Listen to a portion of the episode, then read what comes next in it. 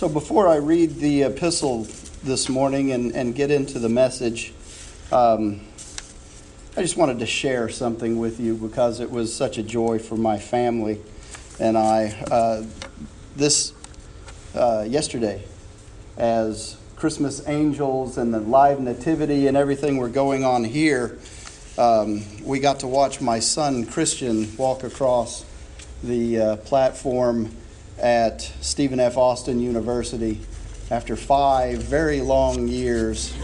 Um, he graduated, and uh, mo- most of my family, much of my family, was there to watch it.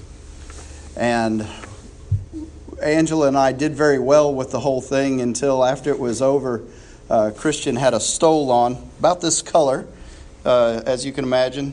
And um, uh, he came up and he hugged me and he took it off of his neck and he put it on mine. And at that point, Angela and I pretty much lost it. Um, but it was it was a proud moment to watch him graduate, and uh, I just wanted to share that with you because you are my countryside family and my joy. Uh, I just want to share with you. Um, thank you, thank you you know, uh, there, there were a lot of people who gra- graduated magna cum laude and cum laude. Christian graduated thank the laude. Um, but uh, it, it still counts, so we're very proud of it. Uh, the message and the epistle go hand in hand, so we will treat them one and the same. Uh, the premise here is that introductions are important. Introductions are important. Paul's letter to the Romans, uh, which I'm about to read the beginning of as our epistle, uh, begins like most letters with a salutation, with an introduction in which Paul establishes not only who he is, but he also establishes by whose authority he is writing to the church in Rome. And so the epistle starts like this He says, Paul, a servant of Jesus Christ, called to be an apostle, set apart for the gospel of God, which he promised beforehand through his prophets in the Holy Scriptures. The gospel concerning his Son, who was descended from David according to the flesh, and was declared to be Son of God with power according to the Spirit of holiness by the resurrection from the dead, Jesus Christ our Lord, through whom we have received grace and apostleship to bring about the obedience of faith among all the Gentiles for the sake of his name, including yourselves who are called to belong to Jesus Christ to all God's beloved in Rome and Splendora who are called to be saints. Grace to you and peace from God our Father and the Lord Jesus Christ. See, introductions are important. A good introduction opens doors, lends credibility, establishes common ground from which a relationship can develop. Introductions help us to know who a person is and from where they come and what their intentions might be toward us. Introductions are important. Have you ever done a resume? Introductions are like references in a resume. We include references and letters of introduction when we apply for a job so that the people who are considering us will know who we are, where we come from, what our experience is, and who and what we represent in terms of qualifications and character. Paul's introduction in the opening salutation of his letter to the Romans tells us a lot about who he is and who he represents. He says, My name is Paul. And I am a devoted servant of Jesus Christ, and I am on assignment. I am authorized as an apostle to proclaim God's words and actions. And I write this letter to all the believers in Rome and everywhere who are considered God's friends. And then he says the sacred writings contain these preliminary reports by the prophets on God's Son. How he descended from David, and that establishes him as somebody in history. He says he, he has a unique identity as the Son of God. And that was shown by the power of the Holy Spirit when Jesus was raised from the dead, setting him apart as Messiah, as our Master, as the one to be worshiped.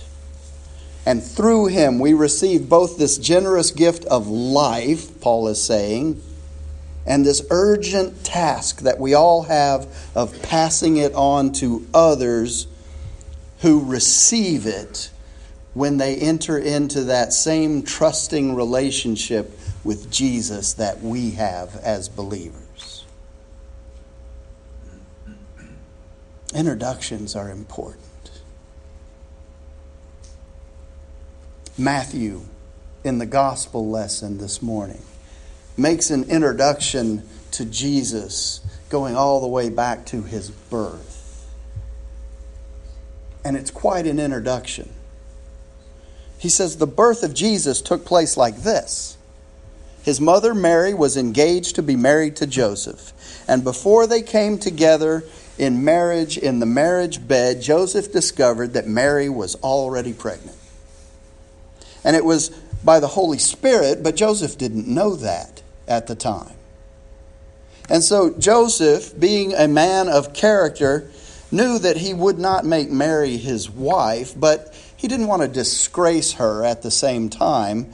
So he tried to work out, to figure out how he could take care of this situation quietly so that Mary would not be disgraced. That's a pretty good guy, isn't it?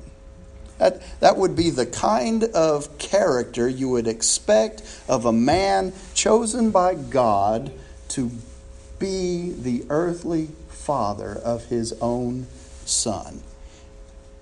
If you were going to choose anyone, it would be someone like Joseph. And so while Joseph was trying to figure a way out, he had a dream. And in that dream, God's angel spoke to him and he said, Joseph, son of David, reminding him who he was. Joseph, son of David, don't hesitate to get married to Mary.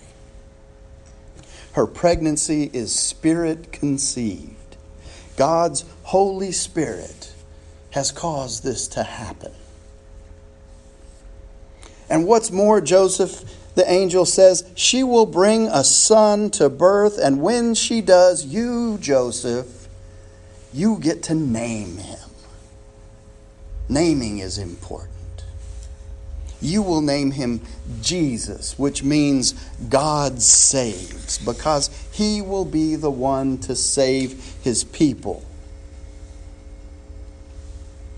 And he goes on and tells him this is the fulfillment of prophecy. Remember when you read in, in the works of the prophets these words? Watch for this. A virgin will get pregnant and bear a son. They will name him Emmanuel, which is Hebrew meaning God with us. And so Joseph wakes up and he remembers his dream and he does exactly what God's angel commanded and he married Mary. And he also did what he was instructed. And he didn't consummate his marriage with Mary until after she had born her son. And he named the baby Jesus. See, Matthew's introduction of Jesus establishes some key things here. Some key things about this person, Jesus.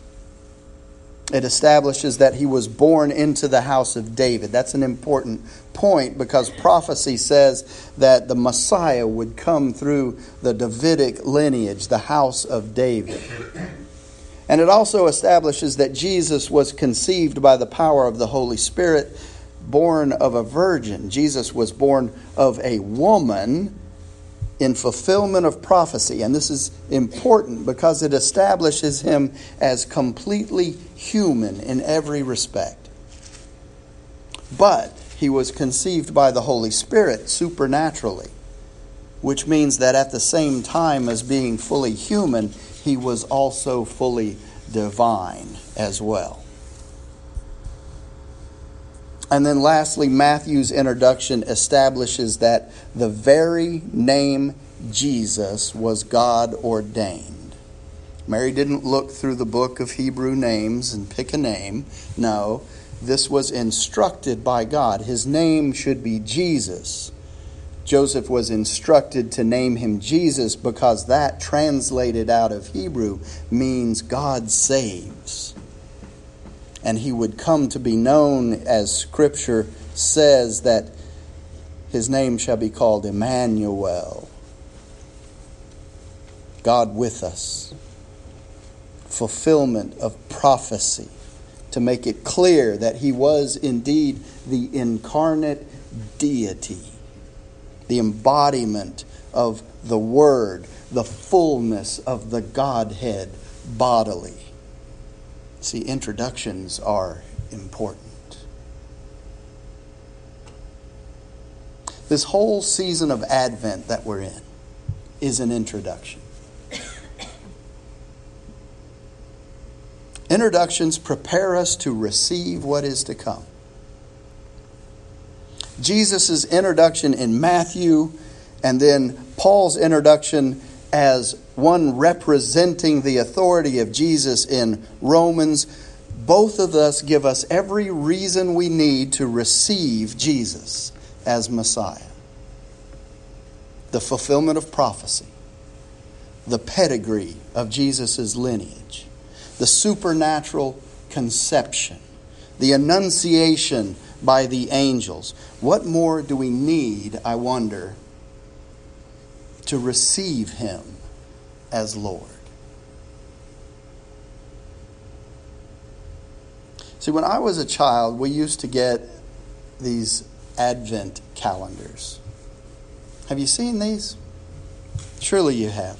Advent calendars. You, you have the doors that you open, one each day beginning on December 1, and you do that every day until Christmas Day.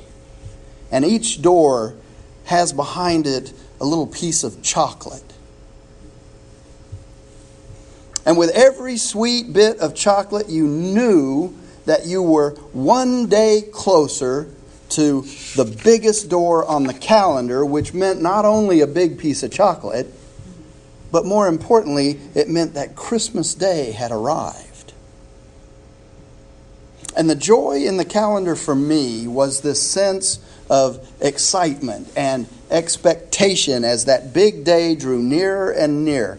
Every daily door opened was a new discovery, and the big reveal on Christmas Day was all the more joyous because of the expectation that was built up each day along the way. Do you follow me? Have have you seen these calendars? I don't know if they still make them. The advent of our Lord and Savior should be like that.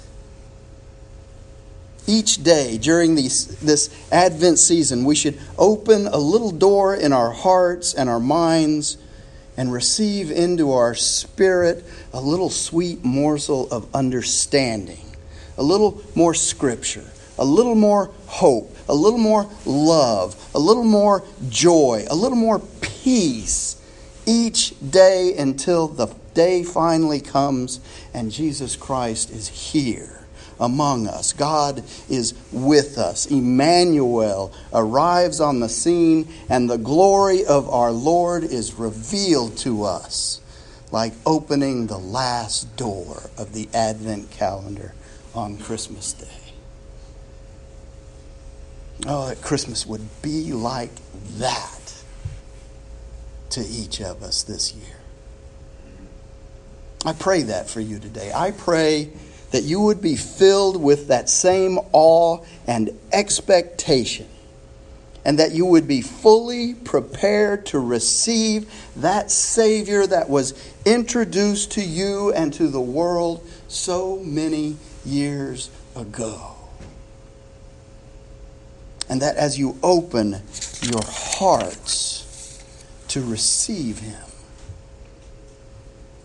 you would begin this preparation for his second advent, his second coming, with the same urgency, with the same sense of expectation, with the same hope and the same joy that you felt as a child as Christmas Day approached. Can you feel that this morning? Do you remember that this morning? Oh, that we would never forget it. In the name of the Father, and the Son, and the Holy Spirit. Amen.